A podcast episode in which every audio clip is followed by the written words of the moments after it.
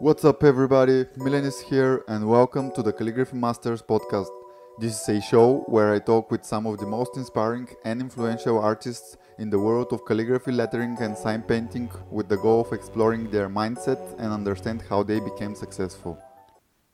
Today, I'm very excited to be speaking with a good friend of mine, James Lewis. And there is a fun fact that last year we actually started the podcast with him. We did an episode, but this episode never came to life. And another fun fact is that it took us maybe two months to come up with the episodes you're about to hear. In general, I'm super happy that we finally did it, and I hope you enjoy listening to James' story and his secrets. So let's jump into it. How have you been? Uh, okay. Yeah. A bit, strange week because like last two weeks I have a podcast every day, and, and this week every day the podcast is being postponed in the last moment, and I'm like, Oh, really? I'm like, what a fucking week. and like, wait, what do you? Go on. Um, what do you? What else do you do? You still doing a lot of calligraphy and things like that? no, I don't No? do pretty much any calligraphy. Really? What is it like? What do you get up to? What's your day job like? It was uh, YouTube, but then uh, YouTube uh, demonetized my channel in uh, January, so I'm uh, No way.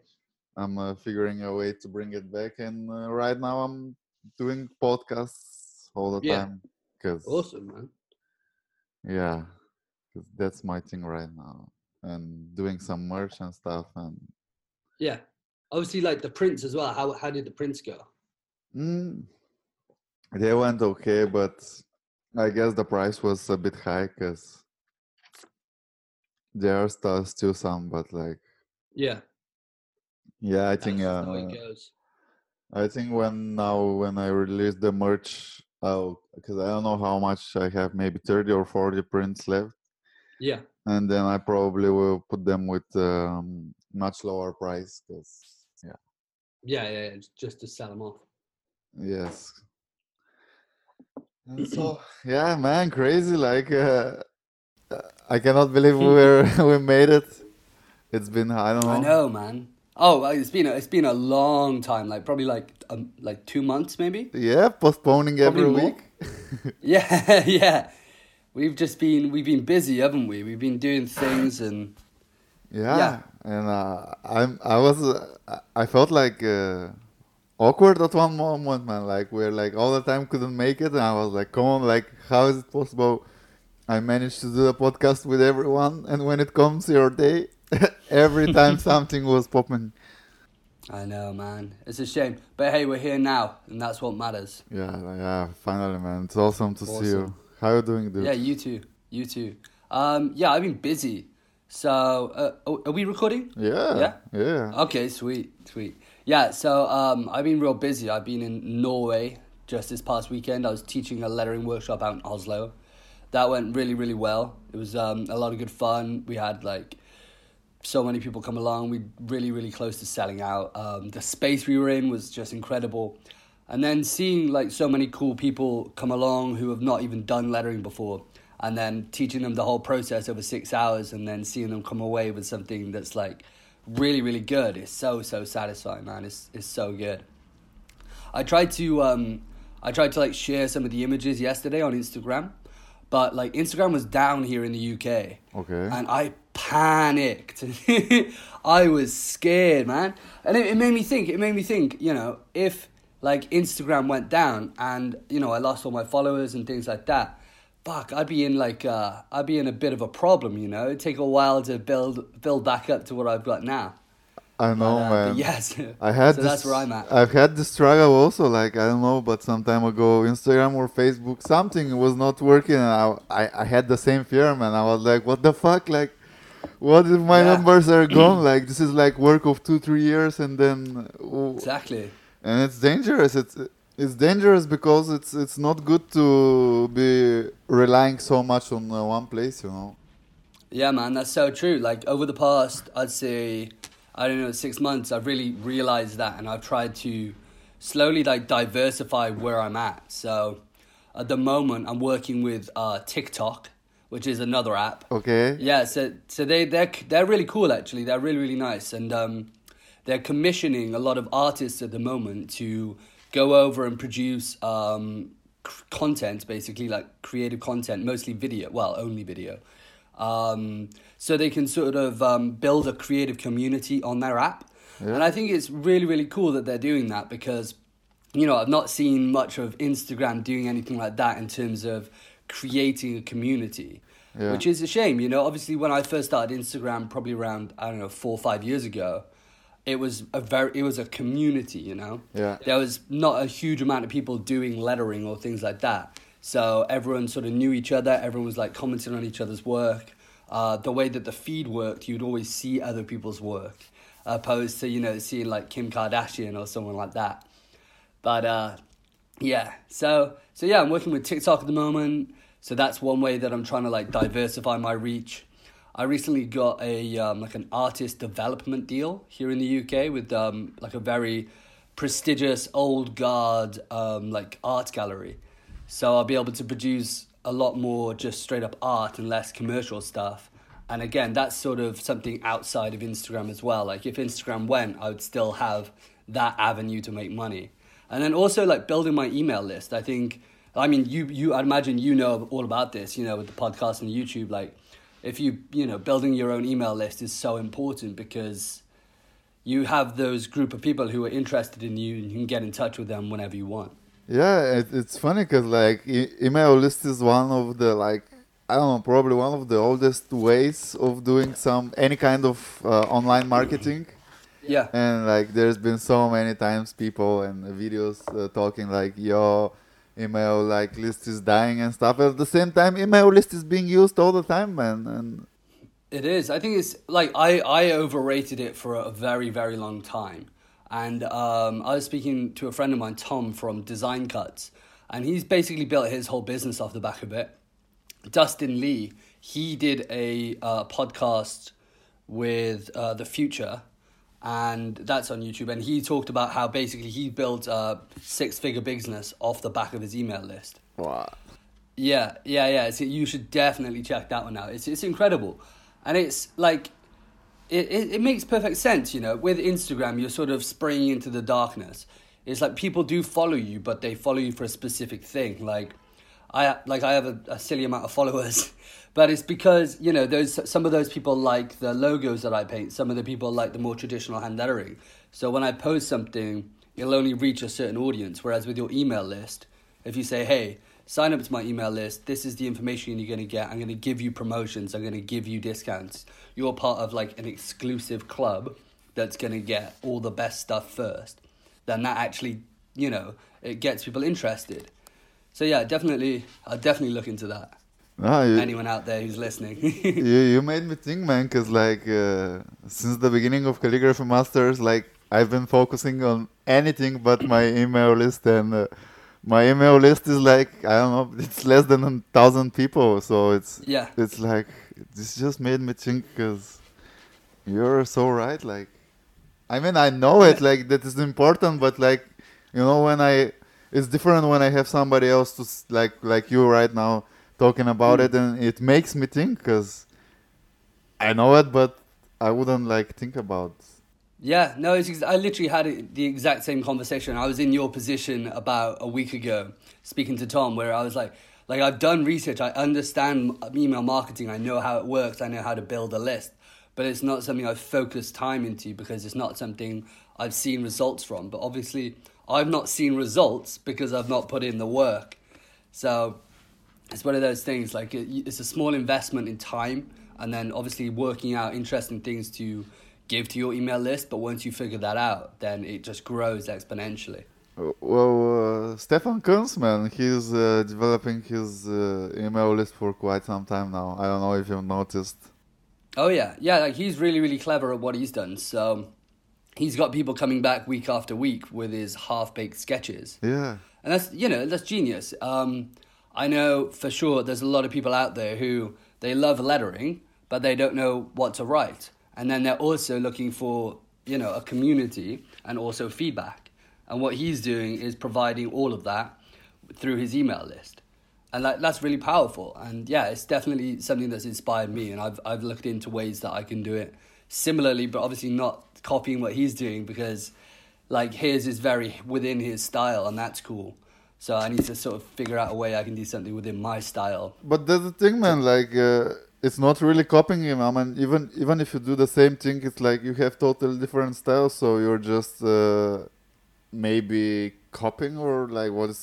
I don't think it's exactly Taking copying. inspiration. Yeah. Yeah, because like yeah, you're doing the same thing, but you're doing it in your own way because you just see something that works. That's a good idea. I mean, copying will be if you do exactly like. I mean, you can do the his stuff, so I don't think That's think. exactly a good point. Yeah, I wouldn't I wouldn't be able to do some of the like the lettering sketches that he does because it's it's you know it's not within the realm of what I do. But yeah, no, I think it's really really impressive. And then there's also like Lauren Hom, she does a really good one as well, where she's got home homework homework, and yeah, it's very similar. Where week after week she sets like a task for people to do. Huh. And then they go away and they do that lettering task or that creative task, and then they hashtag it and she like reviews some of them. So I yeah de- I don't think Stefan was the first, but he's definitely at the moment sort of capturing probably the most email leads because he's just quite he's really, he's a really clever guy. He's good at what he does. He's f- fucking smart, man. I love everything he that he does. Like it's, I can see every in every step of his is like uh, thought put in and his strategy and everything, and it's just like awesome, man. It's awesome to see Yeah. people do think and work like this. Yeah, and he's a nice guy as well. I've had you know I've had a few chats with him before, and we've been we've like collaborated on some projects, and yeah, yeah, he's a really really nice guy. Uh, sorry, man. I, I'm just uh, drinking from time to time, but I'm listening to you. So It's okay, man. You got to keep that energy up. You know, I got I got coffee here, so Yeah, it's, I I don't like drinking this kind of stuff, man. But uh, sometimes I'm forced, you know. yeah, that's Yeah. the podcast life for you. No, it's just like my fucking whole life uh, for me. I don't know. In one of the some episodes ago, somebody asked me if I drink coffee or something, and I was like, I try not to, cause I've been a bartender 11 years, Yeah, and at one point I was drinking way too much coffee. I'd imagine so. So I try to stick with water and fresh juices, but sometimes the energy drinks uh, have to come in, man. Unfortunately. No, I'm the same with coffee. I go, I have like weird phases. So I'll go from, like, I'll do like a month off coffee, and then I'll reset sort of my the chemicals in my mind, and I'm like fresh. And then I'll have like one coffee before I go to the gym, and then the next day I'll need a coffee before I go to the gym, and then before I know it, I'm on like three coffees a day again. And I'm like, right, now it's time to stop. No, but you're young, man. You can still get quite a lot of coffee before you get my stage. I'm on an OG, you know. yeah, well, ho- hopefully, hopefully, I'll, we'll we'll leave it at that. Well, and uh, I was thinking it's funny that you thought, talked about TikTok because uh, all I know about TikTok is memes, and uh, I've seen uh, everything about TikTok from PewDiePie. And uh, Yeah. and uh, like one or two weeks ago, a friend of mine, he was like, "Yo, dude, why don't you do some calligraphy at uh, TikTok?" And I was like, I was like, "What the fuck, man? Like this is Yeah. a, this is So it's, it's yeah, it's really interesting because it started off as Musical.ly, which was um, basically I think you would like mime to songs basically, yeah." and then that was then acquired by a big Chinese company who wanted to make it similar to what Vine used to be, but like a more updated, user friendly version. And now they've got a lot of people doing the sort of meme stuff, like you said, but there is also a lot of people who are going over there with their creative talents, and they really they really want to nurture that because they can see that the more like high quality content they get out there from like genuine creators who have you know honed their craft for years, the more legitimate the brand seems, I believe. So and and also like it's it's an incredible platform to get on. It's like it'd be like jumping on Instagram when that's just starting to blow up. Like the likelihood of you being able to grow an audience, being able to reach new people is, you know, huge in comparison to Instagram now where it's very similar to Facebook where it's quite difficult to um, sort of build up your own personal brand unless you're doing a lot of things outside Instagram to sort of filter in. Whereas Instagram a while back, you could sort of just post on Instagram and build quite a good following that way. Yeah, but uh, now you have to pay for it, man. Like you have to pay them to reach uh, your whole followers base, which Yeah. I mean, this is yeah, like that's true.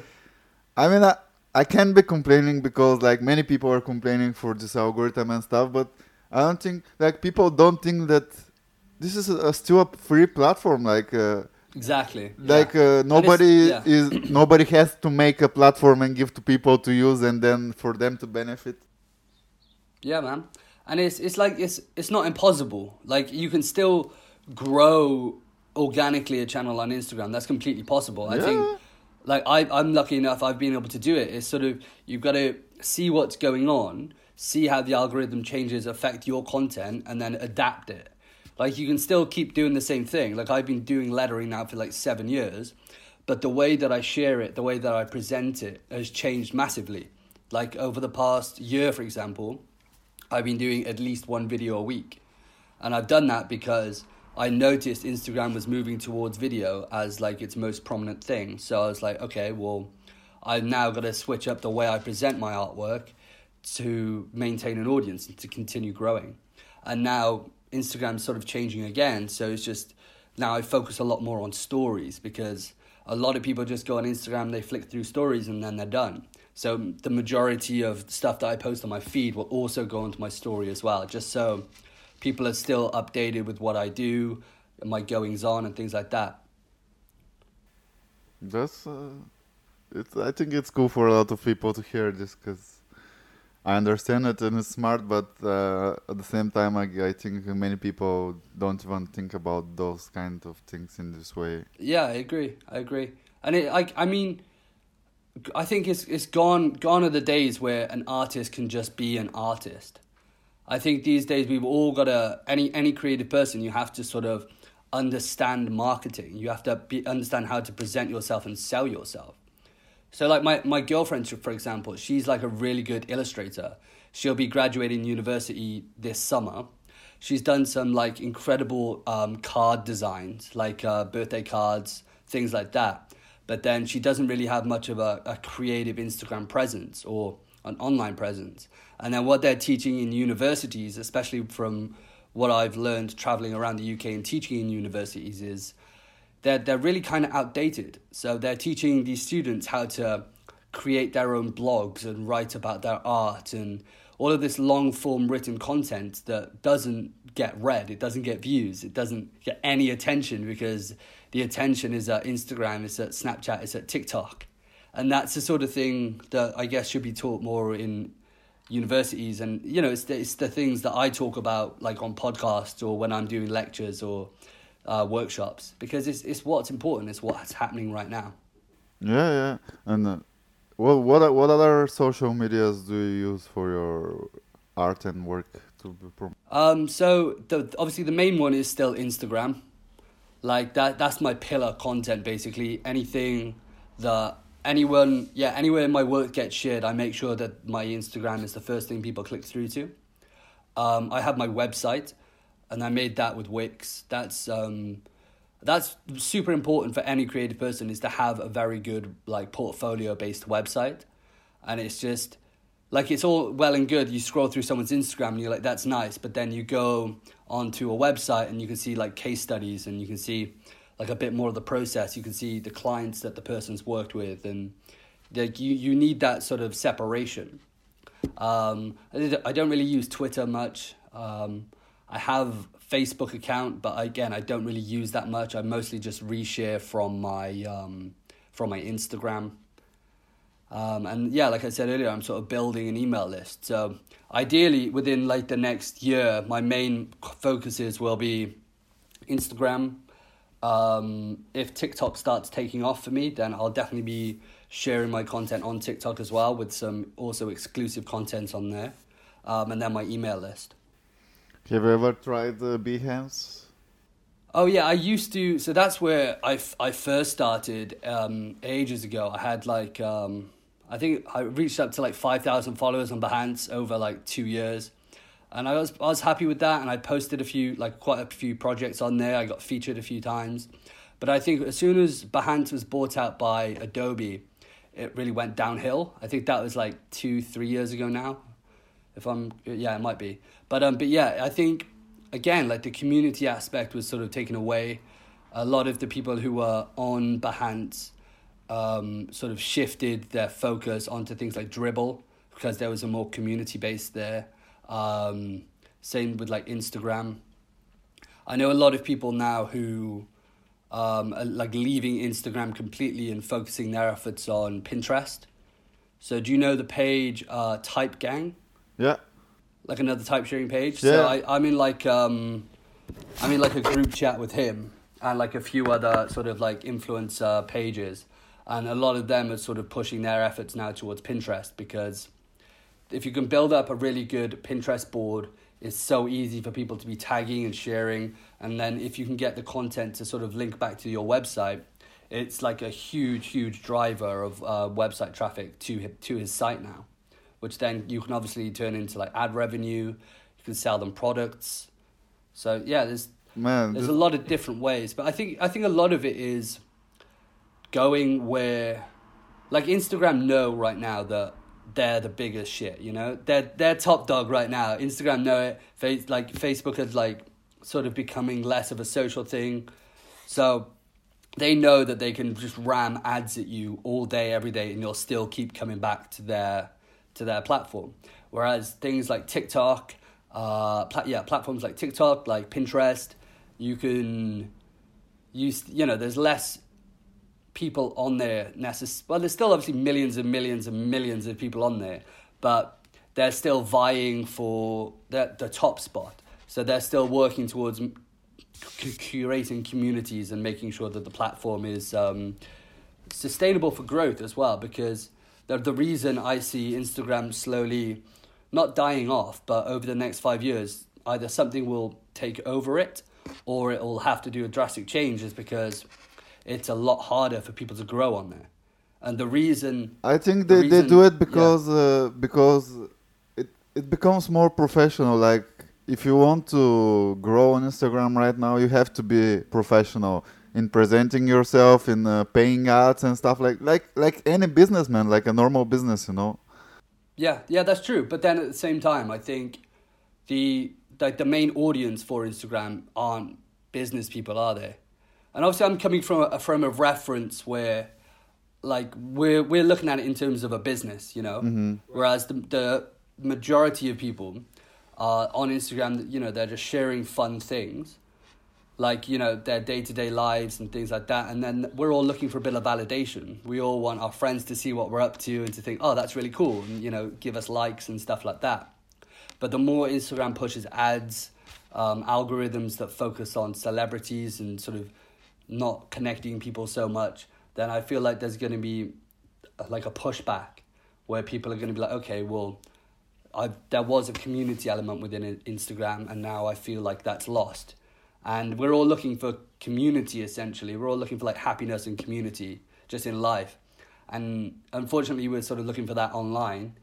But and I guess in a way, sort of Instagram fed a lot of that desire, and now I think it's not so much because yeah, you are right. It is going towards more of a business route, like you know if you like you said if you want to get a lot of post seen sometimes you have to advertise or you have to really tailor your content similar to what i do to the platform so that people will share it and so you'll bring traffic into your instagram account No, but I think like I mean, if you use it, first of all, Facebook and Instagram are the best places at the moment to get to pay for any ads. You know, like Oh, yeah. you can get the audience you need for the cheapest. And I think this this will change with the time. Like in two three years, it won't be as cheap as now. And uh, in in two three years, more and more people will be willing to pay. But right now, like right now, it's ideal time to use those platforms as. Uh, paying them for ads and uh, promoting yourself. yeah no I, I completely agree with you i don't i only do ads when i can see there's like a, an instant return so for example if i'm teaching like a workshop like for example the workshop i taught in norway so without going into too much detail, say my ticket price was one dollar and then my ad spend was fifty cents. I know that's scalable. So I'd put 50 cents on, I'd get one person signing up, and I, I did that a few times. Whereas, like, say, six months ago, if I was doing a workshop and the algorithm was better, basically, even though I had probably 50 to 100,000 less followers, I probably wouldn't have had to put that ad spend on. But but you are right. Like it is good because I can target people who who are interested in calligraphy, who are in the city of Oslo. And then when I did some research at the workshop, I asked people, you know, how did you find out about the workshop? And they were like, oh, I saw an advert on Instagram. So it definitely works. You know, it definitely works. Yeah, it works, and I think it's great for people to hear this because I'm sure many of them have no idea, man. Like, I try to keep Yeah. up all the time with updates with uh, people who are like uh, much better with it and uh, profession going professional with it. So I know those things. Like, yeah, it's not so cool. Like, uh, nobody is enjoying like this. I mean, in terms of like everybody would prefer everything to be for free and to get a big reach and grow fast. That's awesome, but Yeah. I think this is also one of the reasons they do it the business way because they see like some people out of nowhere all of a sudden they have huge audiences and they know that Yeah. those people make money out of it. Of course. Yeah, of course. And yeah, they're a business at the end of the day, you know? Instagram is a business, Facebook's a business, all of these platforms, at the roots of it, they have uh, shareholders that have money in the company and they need to make a profit. But but yeah, like at the same time, like you said, there's a lot of people who can almost like rig the system to make some money. Like for example, that what was it? The world record egg. You see that? That's brilliant. Absolutely genius. Man, that's- like that's fucked it's so, and like yeah, and they made um, a ton of money on merchandise. Um, like they, they did so well, and they did uh, like an NFL advert, and then they turned it because they got a lot of backlash. They sort of turned it into like um, like a mental health awareness sort of thing, which was nice. You know, I'm glad that they sort of put it in a, a good light. You know, obviously after they made a ton of money off it. but like there's still and there always will be ways to game the system.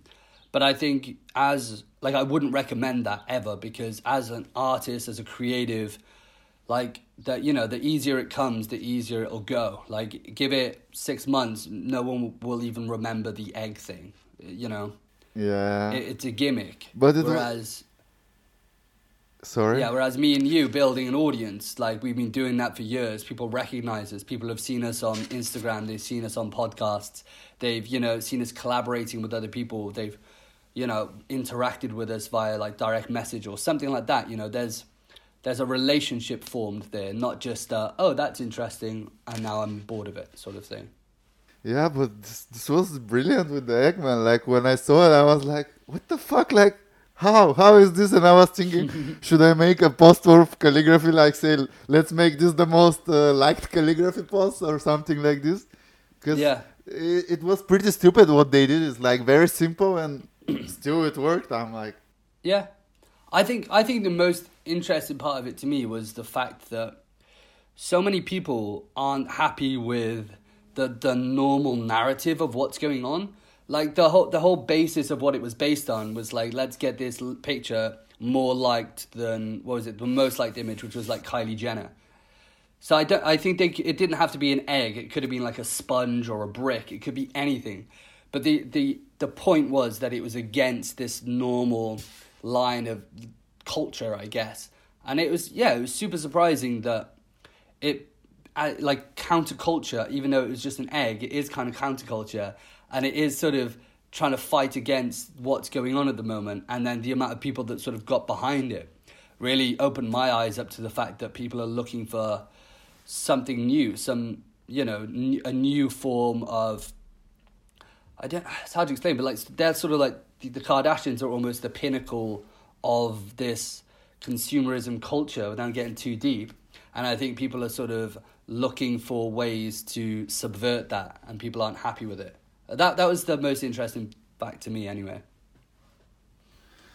Oh, dude, I was thinking like we started the podcast very differently with you. Usually, like this whole podcast, the idea is to talk about the journey of the artist. So, and I know like we also like last time when we spoke, we spoke about this, and uh, I know you explain it and uh, say the story in many different podcasts, but Yeah. I don't know. Maybe it's uh, tiring, exhausting, annoying. But uh, can you share a bit about your background, like where you're from, how old are you? Yeah, sure. What's your life? Yeah, yeah. It's okay. I'll talk. I'll talk. I'll talk for a while. Hopefully, I can maintain people's interest. When I this is what happens when people like say say I go to like a networking event or something like that. So people are like, oh hey, who are you? So I'm like, oh hey, my name's James and I draw letters. And they're they're like, okay, but but when I try to explain to them like the sort of the the narrative, you know, like oh, I've drawn logos for companies all around the world. Um, I have over three hundred thousand Instagram followers. Um, I paint cool things and people buy it. They look at me like I'm from Mars and they're so so confused. Uh, so it's it's kind of hard to explain what I do, but I guess drawing letters is the foundation of it. I am uh, a lettering artist. Um, yeah, like I said, draw logos for loads of different people. Worked with clients like Samsung, Red Bull. Working with Facebook currently on a project which I can't really talk more about, which is a shame. Um, what else? yeah, I travel and I teach a lot of workshops, which is probably my favorite thing to do. So I've been able to travel, you know, all over Europe, Asia. I did like an American tour last year, which was phenomenal. Being able to teach my like 3D lettering technique. So that's also exciting. Uh, I started lettering, I think it was around seven years ago. It was sort of, it started off as sort of like a coping mechanism. I had like quite a, a an unfortunate childhood. I lost parents at a very young age. Um, yeah, it was quite difficult time. So as most people do when you're depressed, you sort of jump into something to take your mind off it. And for me, it was lettering, and I guess that past has sort of informed where I'm at now, where the lettering uh, that I create the most of, like the artwork and the quotes and things, they always have like a motivational sentiment to them, and it's the sort of it's the sort of like motivation that I would sort of say to myself growing up that no one around me would say to me. And it's that sort of stuff that sort of pushed me to sort of take what had happened to me and use it to my advantage and not let it weigh me down. So that I guess that's that's the overall sum up of what I do and it's really that's a really condensed version of it. But yeah, like you said, I've told that now on so many podcasts and and I've told it at like um, I was at a conference last year. I did like a keynote speech, and I spoke twenty minutes just on that, the little foundation, and then another twenty minutes on what I'm doing these days. But I was wondering because I lost my mother when I was 20 and it was hell of uh, a lot of things to deal with. And you were much younger than me, man, and uh, you lost both your parents. Like, I mean, I had only my mother because uh, I never met my father. But Yeah. still, I can't. Uh, I don't know, like how. How is it like? I think you was 11 when you lost them, right? Yeah, that's right. Yeah, I was I was eight when my dad passed away, and I was eleven when my mum passed away. Well, how does a person uh, deal with this stuff and uh, keep going, man? Like, uh, what? What's the I think- motivation, or. I don't know, the push? Like, how? Why? I think I was I was always kind of a like a motivated child. I always felt within me that I could sort of achieve something. There was always just like this weird feeling inside me that like I wasn't gonna let life get me down. And I think I think that came from like throughout my life, like my dad wasn't really around. Like even though like he passed away when I was eight, I never really saw him much prior to that. And then I had within me this sort of I guess desire to make like my dad proud, make my mum proud. So then when when they both eventually did pass away, that sort of feeling then compounded and grew much much more. So it was always instead of like accepting their loss and sort of um, wallowing in it and allowing it to sort of push me into like drugs or things like that that were going to ruin my life, it was sort of a wake up call that hey, life is pretty short, or it can be anyway. So why not make the most out of it whilst whilst I'm here? And then like past like after my parents passing away, there was situations that were in some cases worse than them passing away. And all of these situations then sort of, I don't know, I just had a mindset that no matter what came at me, or whether it was criticism, people saying, you know, you can't do this, you're not good enough, life just putting me in situations that made me feel like that. I just sort of always saw the light at the end of the tunnel and pushed through. Like I remember there was times like I was like not long after my parents had passed away, I'd literally be lying in bed just sort of visualizing like a nicer future because at the time obviously I was very depressed, very unhappy, and I'd sort of visualize how my life could be in the future, like how I would be happy, how I'd be surrounded by friends, how I'd be successful, be wealthy, and yeah, be happy. And I think this this idea that I built up really helped me to sort of push through. Awesome, man. Uh, just like it's it's it's it's, it's, it's, it's awesome to hear you talking about it because like you're first you're younger than me, second you lost them like when you were much younger than uh, than my age, and yeah. it's it's super admiring and respect for you, dude. Like uh, I really admire. How how old are you? How old are you now then? I'm becoming thirty this year. So so yeah, you lost your parents about ten years ago, which is what like around the same time I lost mine, around ten uh, well eleven years ago now. Well, I guess. And um, like, it doesn't. Yeah, it's around the same time. You see, like over like the ten years, like I guess the the reason I'm able to sort of speak about it now is because like at first I couldn't like I couldn't speak about it.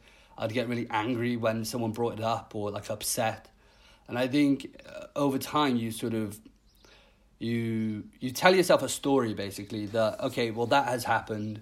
There's nothing I can do to change that. So I have a decision to either let it control my life or use it to motivate me to create something that I want out of life.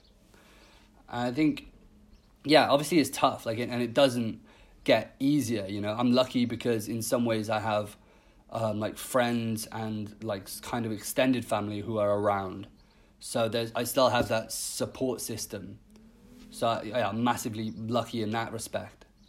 But but yeah, it never never really gets easier.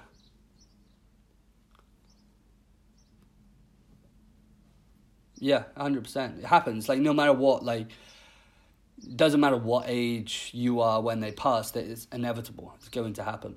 No, but it's good to see, to know and see people like uh, you like finding a way to manage uh, with it and uh, handle it and keep going. Because I know for sure many people this will be a breaking point for them, and then everything will go wrong yeah. and uh, in all kinds of crazy directions. You know. Yeah, for sure. And like when I when I spoke about this at the the conference, um, like it was it was amazing the response afterwards because I had so many people come up to me afterwards of all different ages, and they said to me, you know, when when they lost their parents, it was like you said a breaking point in their life. But then me having the sort of confidence to be able to speak about it and tell them how I dealt with it, they were able to sort of reframe the what they had gone through. And like even within just the forty minutes that I was speaking, some of them said like they felt a shift within them that they can sort of now accept what had happened to them and they were they were able to speak to me about it where they'd not been able to speak to so many people in the past and I think just yeah like even being able to speak on this podcast I'm I'm hoping that people listening if they've been through something like this then me just sharing how I feel and how I dealt with it would help them yeah, that'd be awesome, man. I'm sure there'll be people who find it like uh, resonating with them. So, yeah, it's for me. It's also weird to speak about this because like, like only very few people from the team and people who know me know my story, but most of people don't. So, it's a bit strange to talk about stuff like this. But in the end of the day, we're all humans, man, and we all deal with crazy stuff. So, I guess there there'll be quite a number of people who relate to this one. Yeah, yeah, I'm sure, man. I'm sure. And uh, dude, what at what at what point uh, in your like career, like last one two years, at what point everything started going crazy? Like, uh... it was it's sort of like a gradual thing, where like I would get so I left university two years ago, and I had been freelancing for I'd say probably like the whole time in university. So for the two, three years I was in university, yeah, for the three years I was in university, I was freelancing. Um, and I was getting a few projects here and there through Instagram, through uh, local contacts, things like that. Wasn't earning a huge amount of money. Um, and then as soon as I graduated university, I made the decision to go freelance straight away. And that was it was it was good and it was bad because it threw me into a position where it was sort of make or break. Like I had to make something out of what I was doing and dedicate a lot of time to it and focus and energy, or I would literally have no money. So so like putting myself into that position and it's something that I've I noticed that I do within my life. I don't really have plan Bs. I like, right, I'm in my mind, I'm like, right, this is what I'm going to do, and it's going to be hard, but I'm going to achieve it. So I left university, and then for the first, I think it was like 10 months, I made like just enough money to survive, just to, just enough money to like live. Um, I'd saved up a bit of money from freelancing whilst I was in university. Um, so then, then I'd say after that, I had like 10 months, I think it was, with the first economic year of me being out of uni. And in that 10 months, I probably had like, I'd say about like 10 to 12 projects, which isn't a huge amount. But what I, what I think set me apart and what helped me build my brand massively was the fact that whether I had a project or not, I was working. Like I'd be creating so much content just for Instagram just so just to like showcase like portfolio stuff. Like if I wanted to, for example, work on like a beer label branding for a company, I would just go ahead and write up a brief and design it for myself, get it printed, like present it and do all of these things so that if you know luck happens and a beer company is scrolling through my feed and I'm like, oh wow, he does that, you know? So I think I think after those ten months of like consistently putting content out and my Instagram was growing, it started to really like heat up then to where I was getting I'd say it was probably like one project request a week. And that was quite a lot. A lot of them well, yeah, some of them didn't really come through and I've had some really bad clients who have sort of ripped me off and like not paid me. Um, but then yeah, some really, really good clients as well who I've been able to work with and develop relationships with, which is, you know, it's it's amazing. So then I'd say I was working, I was doing that then for a year. So that was like last year. I was doing project probably like a, probably like three projects a month, like logo designs, commercial lettering, things like that. Then I started to focus more on the like the personal side of what I was doing. So it was more art based. It was more quotes. It was more art prints um, and things like that. And obviously initially it was really hard. Like we done a run of prints. You can see one of them there. Yes. That was like the first print run, yeah, that I did, and um, it did okay for the amount of time that put into it. I think we only sold well overall we've sold a good amount of prints, but within the launch, I think we only sold like five or close to ten or something like that. But it was it was just it was a good sign to me that oh I can produce artwork now instead of relying on other people to make money. So then I started to focus on that. I started to still do the commissioned work, and then I also started to teach as well. So then these they these three like revenue models worked perfectly together, where I was teaching probably once every two months, and that would bring in a good bit of money. So that then I could focus more on the art and less on the logo design stuff.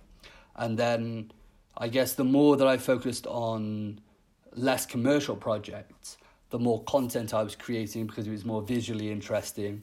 And I noticed obviously the more content I created, the more projects that would come my way. So then I was like luckily enough to sort of get into this upward spiral where everything I was creating was great content for Instagram. And then everything I put on Instagram brought on great projects. So then over the past six months, it's been kind of crazy. I've been traveling all over teaching. Um, yeah, working with some huge brands. Some of them I can't mention right now because I'm under contract. if I speak about it, then I'll get arrested. No, I won't. Someone will like kick down the door and I'll just get dragged away. but um, but yeah, it's now now it's like really really cool. It's to the point where I'm like some of the work I can't really fulfill myself, so I'll like creative direct projects and commission some other like lettering artists or graphic designers to help me out. But um, but yeah, it's good and it's you know it's growing nicely, which is which is always good to see. And how how do you feel about it? Like, uh, was it overwhelming, or you were more like, okay, finally, finally, this is like what I've been uh, crushing my ass for? Yeah, I mean, so I think um, I'm definitely the sort of person who will always strive for more. like I've definitely been told that I've made it, but it, there's a part of me inside that's like, yeah, I'm doing all of these cool things, but I could be doing this. So in my mind, there's always like the the next step, which is right now it's you know getting my own studio space here in Cardiff and really nurturing the community. When I was out in Oslo, they had this beautiful like open plan studio. I think there was like ten artists in it, well, ten designers, and I really want to do that here in Cardiff. So and then once I've done that, then we can start building out um, like structures where I can, you know, pop, pop, like start doing this around the UK, building like art spaces for creatives and then helping them manage their social media. So there's that side of something I want to do. Um, what else am I doing? So yeah, like I said, the artist management. So I'm gonna have like a big art show up in Edinburgh later this year. So that's another side of something that I want to be pushing. Uh, what else?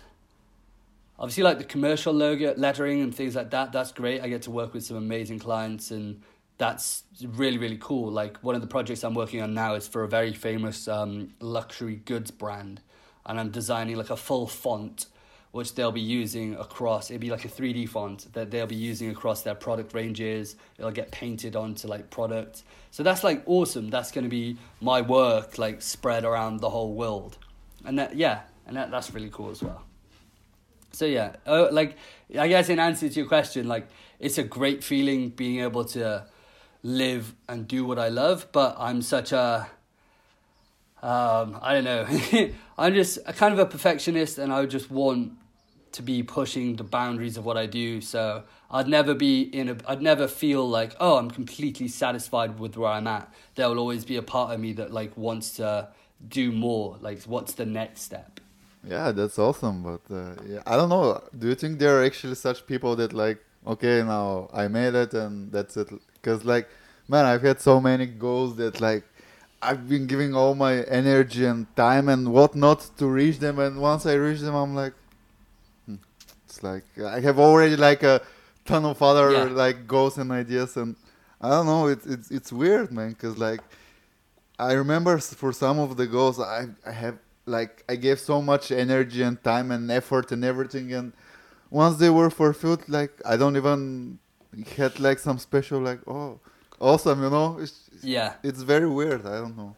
No, I'm I'm exactly the same. I think most people who are creative, they're definitely like that, and it's because our minds, I guess, they work in a way where what what we're doing right now is normal. So like working with brand, like some of the biggest brands in the world is normal for me. Like creating artworks and then prints that sell out, like that's normal to me. And like me two years ago, I'd be like dreaming of that, like, oh, I can't wait for that. But then you're right, once it happens, you're like, oh, okay, cool. now I need to, now now I want to paint. Like my the next artwork I'm going to be doing is like two meters long by like a meter and a half high. Like, okay, I've painted a cool stop sign, but now I want to paint a huge canvas. So there's yeah, like there's always the the next step. Awesome, awesome. And uh, last year, or was it last year? I don't know. Like I'm losing some info, but like, oh, you you made this our time has value project. Yeah. And this would like this went like very good, but at the same time, I feel like there's still so many people which I don't know, like don't think about this or ignore it. Like, what what provoked you to make this project and? Uh, so for for me, I'm like I'm lucky that I get to speak about this because it is such an important issue that's going on, and like I said, going around the universities here in the UK, and I imagine it's all over the world. Is that the issue is so there's there's two issues basically. The first issue is that creative professionals, young creative professionals mostly, they're not taught how valuable their skill set is to a potential business. So then they'll go out and look for projects for like I don't know, like a hundred pound for a logo or something like that. And then the issue is, um, then the client, because he's you know, either he's had a logo designed for free in the past, or he you know he's had people do posters for him for exposure, things like that. So then in the client's mind, the logo isn't even worth a hundred pound. They should do the logo for free. So there, there's sort of a perception issue here with the value of creative work. And I think what needs to be done, I think it needs to start with the eh, the proper education of creative people, and then they can then educate the client. Because I think because yeah because the client like no no one's doing anything in their mind that is bad. We're all coming from like a fully rationalized point of view. None of us believe we're the bad guy. So when a client says to you, "Oh, that's way too expensive," they're not saying that because they're feeling like they want to be an asshole to you. They're saying it because in their mind, through the experiences they've gone through, your work isn't that valuable. So I think what like I'm still on the process of learning right now, and my rates have changed over the past six months a lot. Um, how how I charge clients, and I'm still learning this process myself. Um, so it's not like I was I was offered uh, like the opportunity to teach an online course about this, about the whole Our Time Has Value campaign, but um, I, I don't feel like personally I'm ready, and I at the same time I don't think this should be something that you'd have to go online to learn about and to pay, you know, whatever, like a couple hundred to hear me speak about it. Like I'll try my best to, like I'm saying, share knowledge like I do on podcasts and things like that because I feel that's that's more important. I'd rather uplift the creative community and have more clients understand the value of work than me charge 10 people like whatever how, however much money to learn from me and then they only can spread that information to 10 20 clients or you know however that goes so it's it's it's, it's a huge issue and it's not something that I alone can change but it's it's something that was really pressing to me it's something that I still want to push towards changing and it's something that I still do really care about but again, the issue with things like Instagram is the campaign it blew up, and for two months there was, I think we had like a thousand people create artwork stating our time has value, and that's absolutely incredible. And at the time, a lot of people were talking about it. There was people like on podcasts discussing ways to value your time better, and it was it was a huge movement. And I was you know privileged to be able to sort of spearhead that. But the thing is with social media is that it's transient like it was here and it was important, but now it's not so here and it's not so important. So we were, whilst it was all going on, we were trying to come up with ways to add sort of longevity to what we were doing to the campaign. And we came up with the idea to pitch this concept of teaching people how to value their creative time better to big companies so that we could go into companies like Google and Facebook and run events for all of their employees as well as creatives in the area. So, for example, like we go out to um, like London in the Google offices, and me, I was collaborating with uh, Stefan Kunz and Ian Barnard about this, and Thad Cox as well. And we were all discussing ways that we could um, sort of get in touch with these companies, do talks with them, uh, paint like positive murals and really like live stream it and get the message out to as many people as possible. And that's something we're still working on now. Like we've we've got contact in place and we're just trying to pull the strings and make it happen. So if anyone's listening and they want to help spread the word of how to value creative time, we were thinking probably the best company we could work with was um, WeWork, who have um, spaces all around the world um, for collaborative for co uh, what is it like co-working spaces for freelancers like if we could get in touch with them and we could host talks at their space and paint murals and help their the people in their space make more money so then WeWork also rises as well and we have this sort of collaborative ongoing relationship then yeah that'd be amazing awesome and uh, beginning of the year you like I saw it on your Instagram, maybe in your stories, not sure, but I guess like there was your goals for the year, and there was another hashtag similar to our time has value. I don't know. I guess some other project, but don't remember yeah. it right now. Yeah, it was. So it's called the. Um, I can't. I don't want to speak too much about it because it's not going to happen for another like good couple of months. Yeah, but, but it's basically it's basically um, the foundation is that advertising the, the, the foundation of advertising is basically that hey you're not enough right now you as you are you're not good enough but if you buy this product you will be good enough. And that over time like information like that getting put in our faces constantly makes us feel inadequate.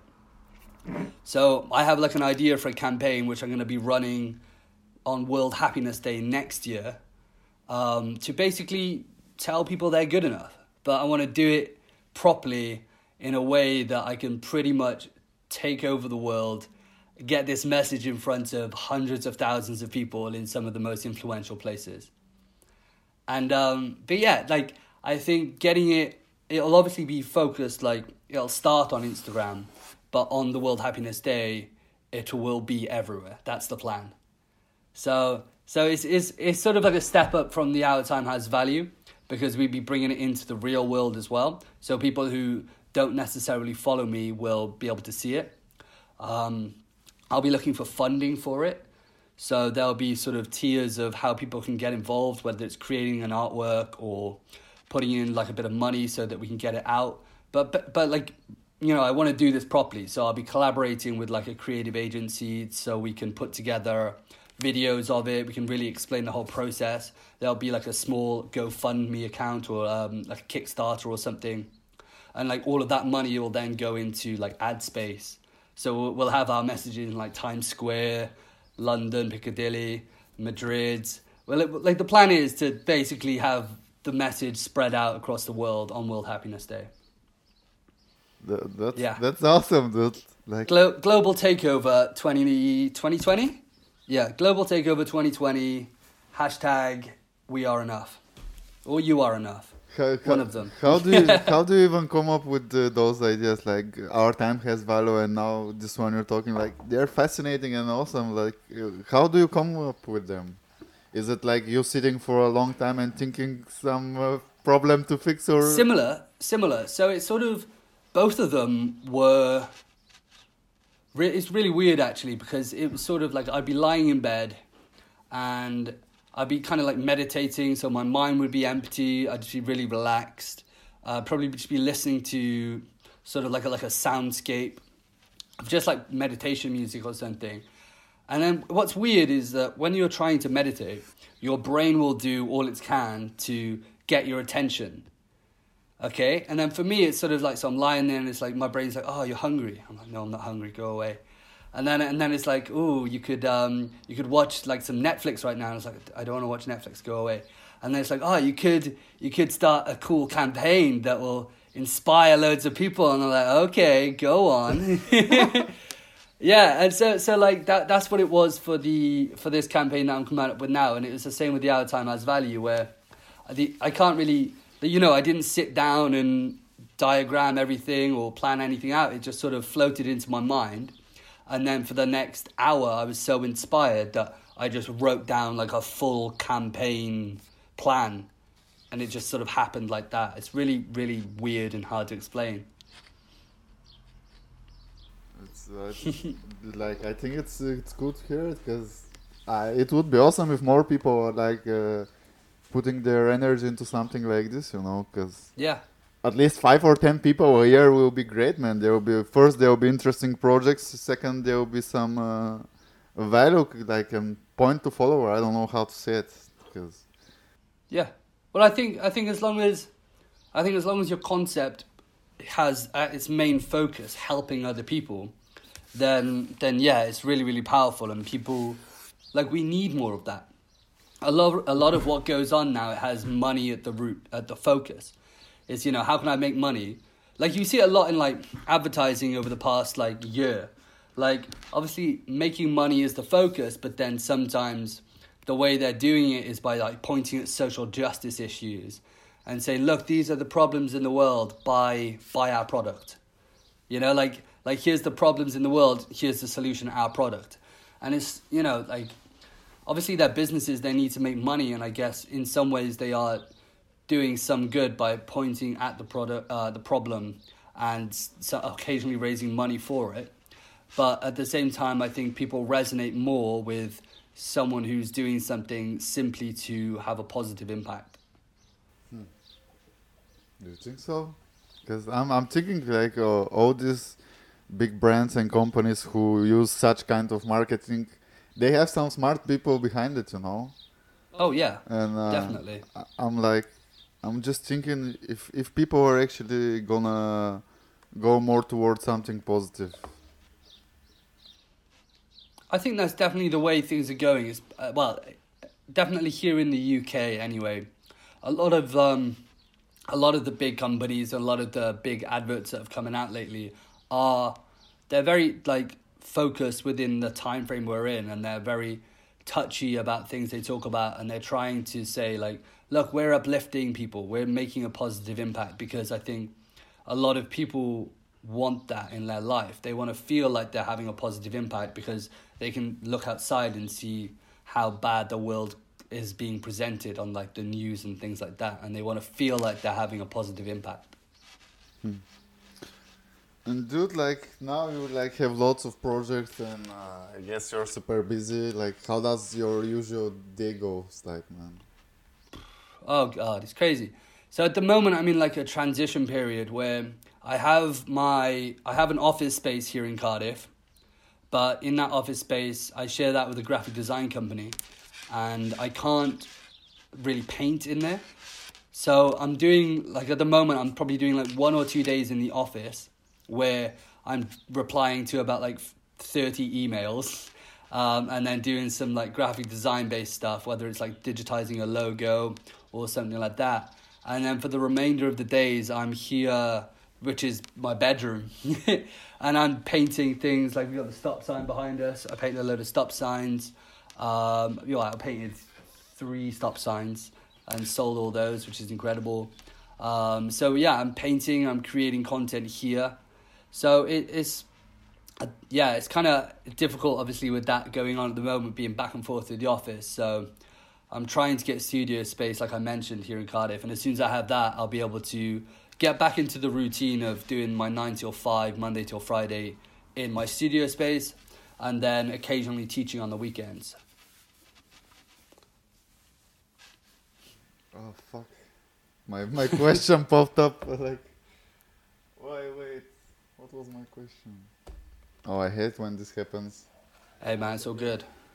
Uh, no, because usually sometimes I have prepared questions, but that's the thing with you. I've already like we spoke before, and I was like, I think it's better to go just more like a conversation, you know. Yeah, just like an organic convo. Yeah, but then uh, this happens sometimes when I choose this way. It's like I'm like I'm listening to you, like what you're saying, and thinking about my question, and then I keep Yeah. listening, and all of a sudden you you stop, and I'm like, Ah, no, that's. I mean, I watch. I watch a lot of podcasts, a lot of creative podcasts, a lot of like comedic podcasts, and it always like really impresses me how the hosts can listen to people and then ask questions and then also provide like an interesting their own take of what the person's just said or whether they summarize it very well and then continue on like that's so good like that doesn't happen usually in conversation i think some of the realest conversations are actually happening on podcasts right now.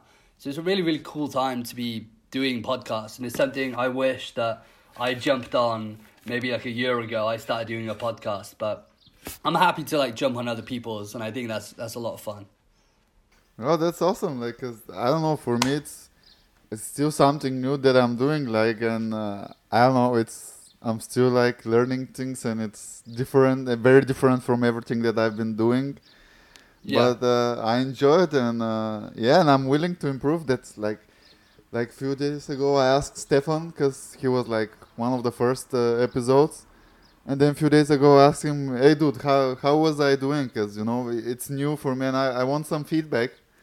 Yeah. And uh, he recommended me some dude and his book, which I haven't found yet. And also he recommended me his podcast. But yeah, would you give some uh, advice as well if you can? Because Well, for, for you? yeah, like what Um, what to improve? What would be like better to do? And I don't know. That's a hard question. You put me on the spot. Let me think. Um, I don't. I don't know. Like, I've enjoyed chatting to you. That's nice. Um, I think. I think my, my issue not not with your podcast style or anything like that. With just I guess podcasts in general is that, Like, obviously, I'm just one person and I have sort of my story. And obviously, I've been on quite a few podcasts now. So, anyone who's listened to this, who has heard me in two or three other podcasts, a lot of what I'm saying is sort of repeating myself. So, I guess if there's a way that you can, like, I guess, do research on someone and know what they've talked about and then think of either a new angle to talk about what they what they already talk about or maybe new questions that you're interested in that maybe they haven't spoke about already. Mm-hmm. And I mean that's hard to do. Like no one who I've spoken to has done that. So that's not just my criticism of you. It's just my overall criticism of I guess the the like podcasting world. But that, but like, you know it's natural as well. Like if you know if we went down the pub or something like that and we we went for drinks or we went out for a meal or we, we hung out with some friends no no matter what like we would end up talking about similar things over and over i guess that's just normal life isn't it No, but I I appreciate your feedback because this is something that I've been thinking about, and uh, at the same time, like I have two sides about it. Because like one, yes, it's really good like to make research and stuff like this, but Yeah. then at the same time, you right now are doing a lot of podcasts and speaking pretty much the same thing because you you're popping up now, man. Like you're going crazy, and I guess there are different kind of podcasts because uh, like yeah that you might been speaking the same things, but as much as I know, there is no other podcast for calligraphy, lettering, and sign painting as is as the calligrapher's podcast. There are other Yeah, that's a good podcasts for uh, I don't know, maybe for typography, graphic design, but I think this podcast is is the only one in the in the niche. yeah. Like i see what you're saying. Yeah that makes sense. That makes sense. So in in in this view, like it's okay like to be doing it this way, but at the same time I I understand like it's really good to do research and to be prepared. I, I really would love to do this, but I guess I need also some time because like I'm really new to this, and right now, I, as I told you earlier, I'm recording pretty much every day, and sometimes Yeah, that's good. Like, thing thing is though, like, whenever you're taking on something new, um, absolutely anything, the best way to learn is by doing it. That's you know something that I've lived by. Like the workshops that I teach, like ninety nine percent of it is the students actually doing things.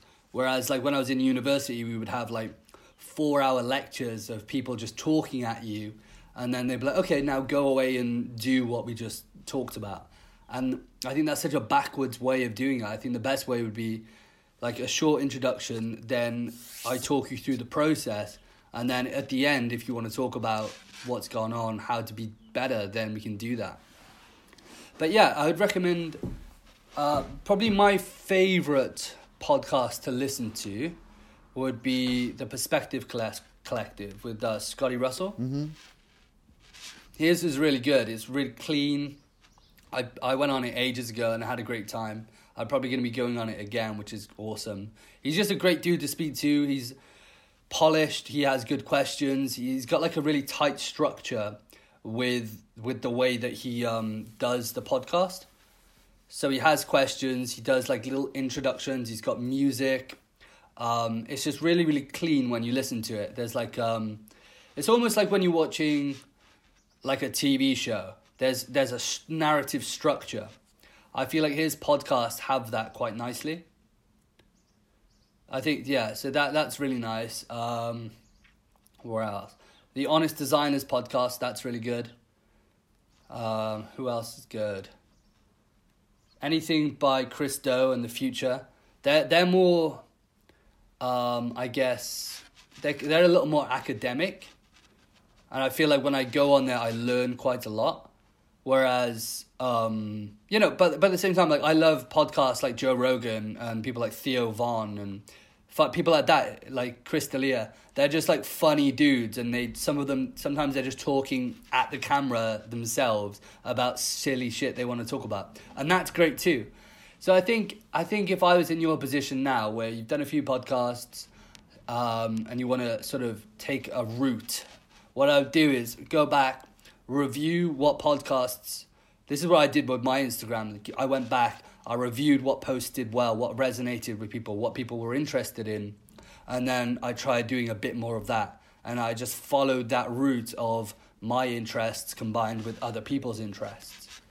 So yeah, and also like reach out to your audience as well. I imagine you you've got an audience who listens to the podcast and ask them like, what would you want to see more of? So this is this going out on YouTube? Yes, yes. Yeah. Yeah. All right. Anyone listening, comment down below what you want to hear more of. Whether it's you know whether it's more calligraphy, whether it's more the business side, whether you want to see a more polished podcast, whether you want, um, whether you want people to just go on and have a laugh. Like, let let us know what you want to see. I guess. You're You- you, are great. That's, thanks for, for thank you for Welcome to the James Lewis podcast. man. I, I would love to see this coming one day. That'd be awesome. I'm thinking, I am thinking about doing some more YouTube things because the the way it's going, um, YouTube is basically set to be the the top place for any video, like, and I'm talking like movies and like I feel like YouTube because obviously it used to be like Hollywood had like a monopoly on video content, and then everyone got an iPhone, and then it was like oh, now it's YouTube, and then Netflix took over, and then it's Netflix. But I think YouTube's primed to sort of take over Netflix soon enough because when you think about it, I hear this on a podcast the other day. When you think about it, so Netflix will commission a movie or a show, and they'll pay five, six million to produce two hours of video content, right? YouTube has 20,000 people who will create two hours of content and they'll pay them, say they get, I don't know, 10,000 views. I don't know how much that is, but it ain't much. It's nowhere near the amount that Netflix will have to pay to commission a show. So when you just look at the numbers, like the Netflix model isn't sustainable and it's going to get taken over by YouTube. So I think, I think over the next like s- probably year, six months to a year, I'm going to start trying to do a little more YouTube stuff.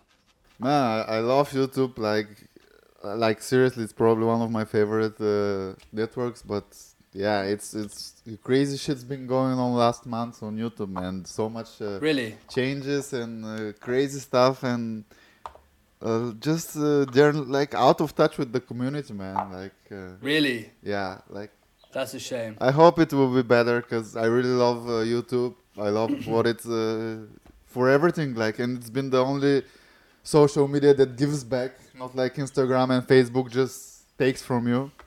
Yeah. YouTube No, that's true. Yeah. It's like YouTube have been really good at like paying people for their content. Yeah, and man, I really wish there will there'll be like one day more like uh, websites or apps that do the same because like there's so many creators, man, and like being a creator and being able to do something on a daily and still make a living with it, it's it's it's it's just nice, you know. Hundred percent, yeah. And I think the the more people who are out there like yourself creating content that inspire a niche, then the more people will rise up and do things that they're more inspired to do.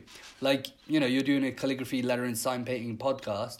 You're gonna inspire people to do more calligraphy, lettering, and sign painting. You're gonna be bringing this craft to life, uh, like around the world, and that's such an awesome thing that you can do.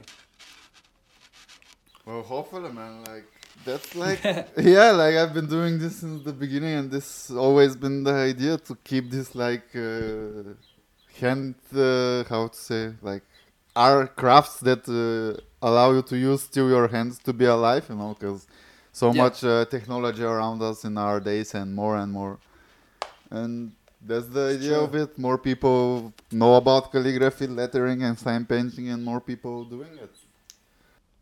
Yeah, man, that's what that's what it's all about. Like, like I, I don't know. I've seen like so many people on Instagram, for example, who they used to do a lot of hand drawn stuff, and then they moved over to iPad stuff, and then because I think a lot of it is because I think I'm not like I've tried iPad calligraphy, and it it it is easier. You can use you know that smoothing thing, it, it, it is easier like naturally.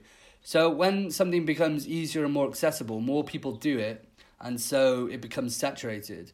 And that was one of the reasons why I sort of did a complete 180 and instead of going towards iPad, I went back to painting and canvases and things, you know, the opposite direction because I could see that that's how it was going to play out. And yeah, I agree with you. I think uh, keeping sort of handwriting alive, calligraphy, painting, sign painting is is so important because yeah, the way it's going, most things are going to be digital soon enough. Yeah, and I think like I mean it will be for sure, and like people like you and me and others like who keep doing this, they at one point their their work will be super unique and uh, precious, you know. Yeah, yeah, yeah, hundred percent. Like the my, the value. So, I had a cool idea when I was on the flight back yesterday. Uh, similar about the our time has value thing, and I'd be putting together sort of. It'd be like not a website, but it'd be basically you put in your skill set, say it's lettering, and then you put in um, how long you've been working on it, say four years, and then you put in how many other people around the world can do what you do. And I guess for like iPad lettering right now, it's a couple hundred thousand, you know? Yeah. And then after you put in all of these information points, it'll tell you how much you should price your work at. I think I think something like that would be quite impressive. It's going back to the hour time has value thing, just to give people a, an estimate of what they can do. But um, so yeah, if there's any developers listening, you want to help me out with that, get in touch. But um, but yeah, something like that. But what I like the issue I'd be thinking is, so many people now can do iPad lettering that you probably can't charge as much as you you would for something handmade because it's so accessible. There are people out there who would do you know like iPad lettering for like a logo for like twenty quid, twenty pounds. They, they they would do it because to them that's good. You know they've been lettering for maybe six months just on the iPad, and they they found a brush that they've liked. They can use the, I don't know what it's like the smoothing tool or whatever it's called, and they can produce some cool letters. Like awesome, like props to you, but but yeah, now like hundreds of thousands of people can do that. So the value of that is you know is decreased naturally. Yeah, but this is so like, I don't know, man. This is like a very sensitive because I remember when you were a beginner, of course, you would love to make some uh, money from it, and people go for super cheap, and then like I don't know, like the value in artist is lost, man. Because I remember like Yeah, one or two weeks ago, some some app contact me to do a video and promote like sponsored video. I was super, and when I asked about price, I was like, "Is this a joke?" They offered me like twenty five uh, pounds. I was like, "Guys, this is like, come on." Like I that's didn't, so bad. I didn't even respond, and then like yesterday they wrote me again. I was like, "Are you for real? Like, do you expect me? Like, you're a Yeah, fucking what- company, and you're mad. like, like Yeah, and I don't know. This is very sensitive because people, when are beginners, they love to people to get attention, to get some money. But man, please, please don't do this seriously. It will harm no, I you. know. It will harm It you in the long term, and it will harm many of us as well. Because I don't know, it's, It's not true. good. Yeah, no, it, it is tough because obviously, if you you know you're just starting out, and you want to turn it into your business. Like I, I was doing lettering for probably two to three years before I even thought about it being a business. And then and now I have I have people that inbox me every single day like, oh, I've been drawing now for six weeks. How do I mm, how do I make a business out of it? And it's like, well, you you don't right now you know you you spend a couple years getting really good sharing your process online and then once you've got a portfolio once you've got a skill set that is unique and once you've got i guess you know like some some experience with understanding how clients work because that's what will happen you will get if you continually put like content out on your Instagram, like over a period of th- two years, you will grow. There's no doubt about it. You'll grow some. You'll get some followers. You, people will be interested in what you do as long as you share your process. It won't be fast and it won't be like overnight success, but people like to see the whole process.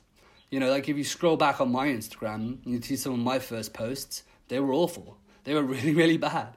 But you, there's still people who, at the time, they looked at it, and because to them it was good, or they were interested in sort of my progression, they followed. and yeah, that'll happen with anyone watching. So, like my yeah, my best advice and what the advice I give to most of the people who inbox me is don't think of it as a business idea yet.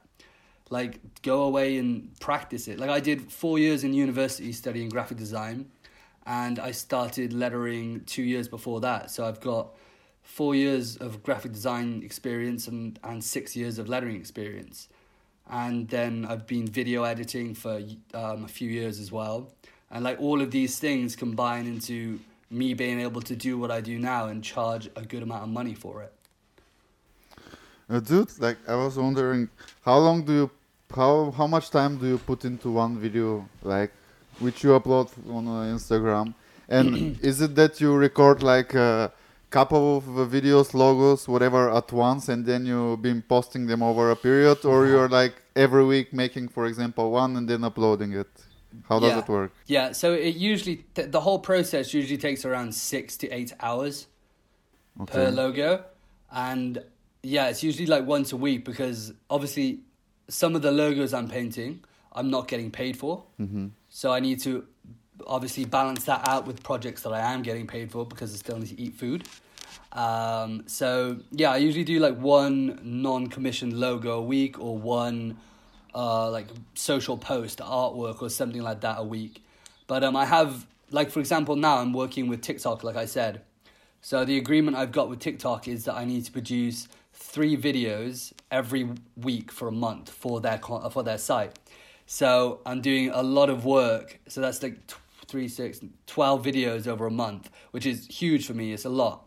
But then the videos that I'm doing, I'm not going to be doing like nine hour videos for them because that's just a crazy amount of time. So, like, there are ways that I can sort of shorten it, but at the same time, I like spending a lot of time on a piece of content because that comes across in the final video that you see. Like, you're watching 40 seconds of what took me, you know, like six hours. And people yeah people appreciate that. And you you said like some of the logos are not being paid. Does that mean this that the ones that are paid are uh, companies that contact you or you contact them and you ask them for like for some um so yeah so these days Mm, the companies who i work with the majority of them they get in touch with me. But in the past i have like reached out to companies and like said oh hey i want to do this. Will you you know will you put money behind it? Will you share it? Things like that. So like it goes both ways. But yeah the majority of logos that aren't commissioned i just paint anyway. So i've had companies who have you know they're, they're excited that i painted their logo. They share it on their channels when i painted the nasa logo i had the vice deputy of communications from nasa get in touch with me and um, yeah, that was crazy. Okay. So he so he put the video on NASA TV, which is the TV station that they have in like all of the NASA offices around the around the US. What? So that's incredible. So you know, it's it's mind mind blowing stuff what's going on. But it's just a case of like I've also had people get in touch with me like, oh, aren't you scared of being sued for painting someone else's logo?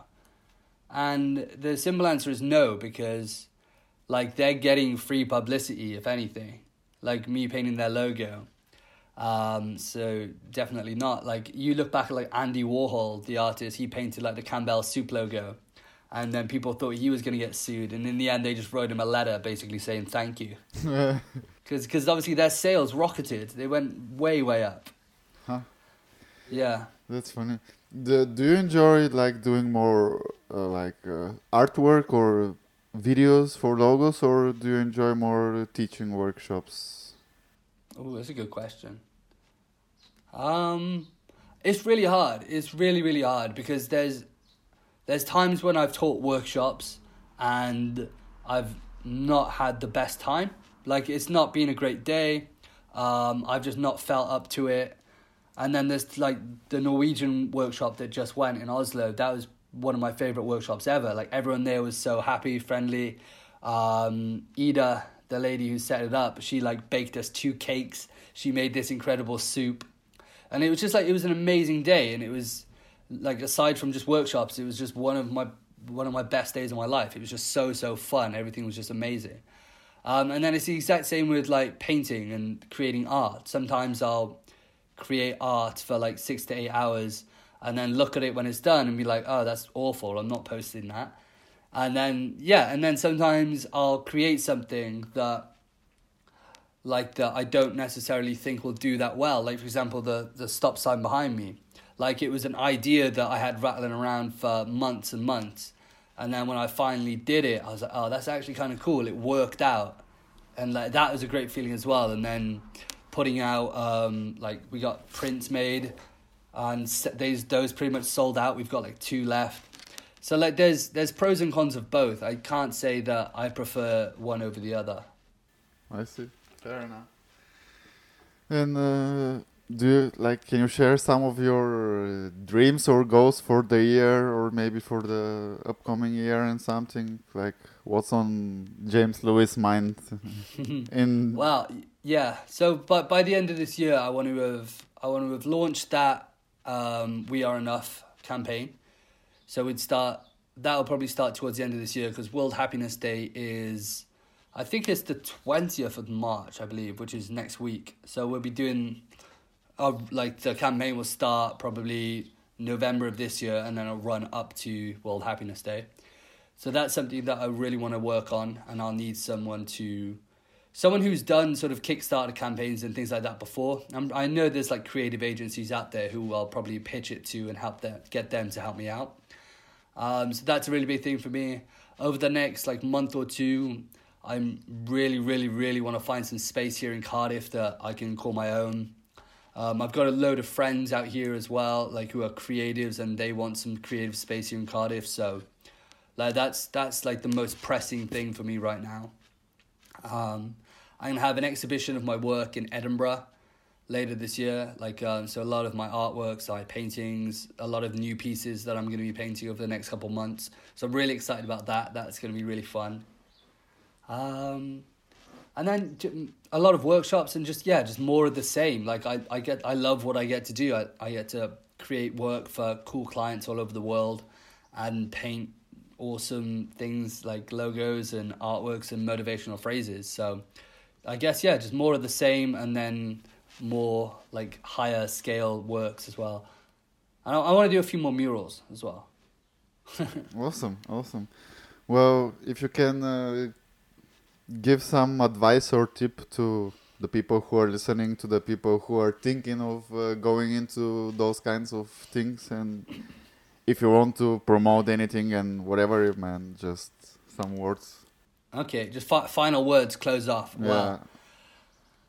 If I guess anyone looking in to get to becoming, I guess like a successful calligrapher, sign painter, hand lettering artist, all of those things, like I'm gonna give some sort of backwards advice: is don't aspire to be that. Just like enjoy the craft of whatever it is that you enjoy doing.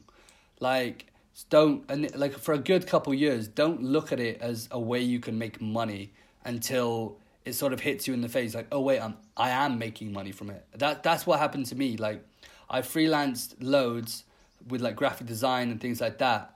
And then I was just doing the hand lettering stuff on the side as a passion project. Like I just loved calligraphy. I loved hand lettering. And it was just so much fun. And then people were like oh you seem to be quite good at that now after 3 years. Can you can you like hand draw us a logo so it was, I was never initially looking like, oh, I, I really want to make money from this. It sort of, it just happened. So, and like at the same time, those were some of the most fun times I've had with letters because I didn't have to make money with it. I, I wasn't pressured into doing something that w- was going to make me money at some point. It was, I was just freely creating. And then by doing that, I was able to sort of find my style.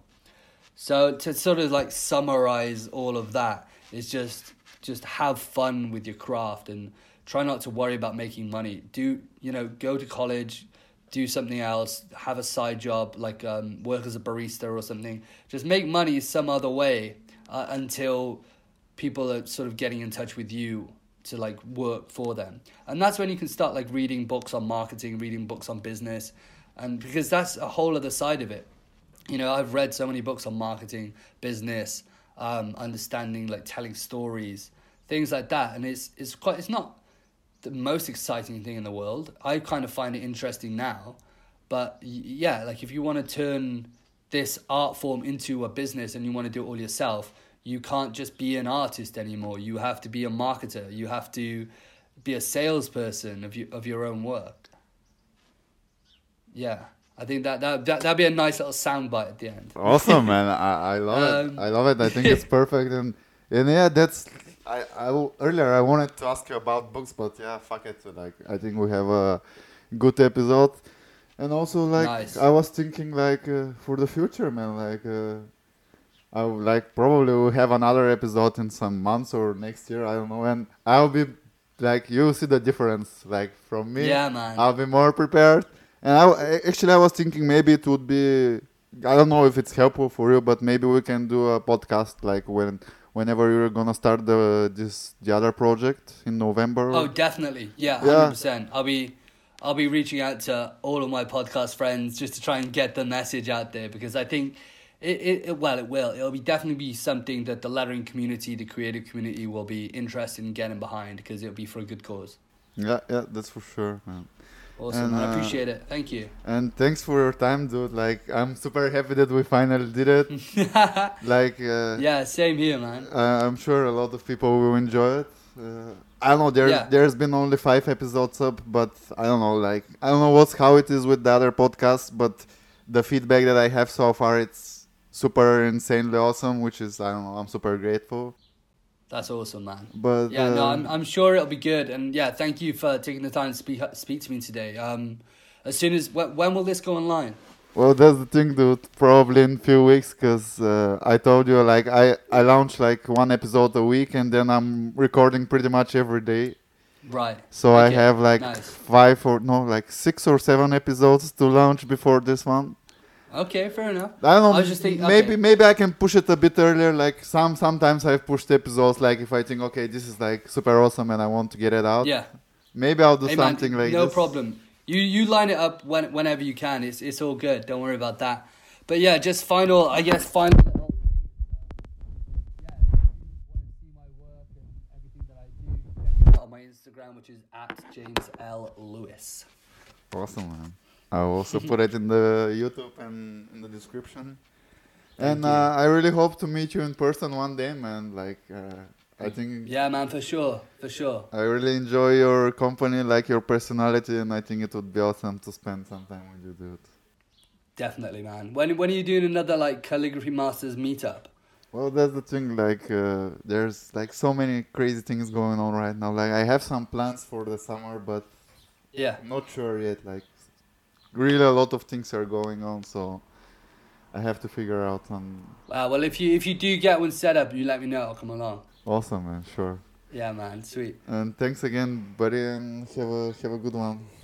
Yeah, you too, man. I got a load of stuff I gotta get doing. So see you soon. So that's it for today, guys. Thank you for listening to another episode of Calligraphy Master Show. I hope you enjoyed listening to the story of James Lewis and it helped or inspired you in some way. Please follow Calligraphy Masters on Instagram, Facebook, and YouTube. And as always, keep writing.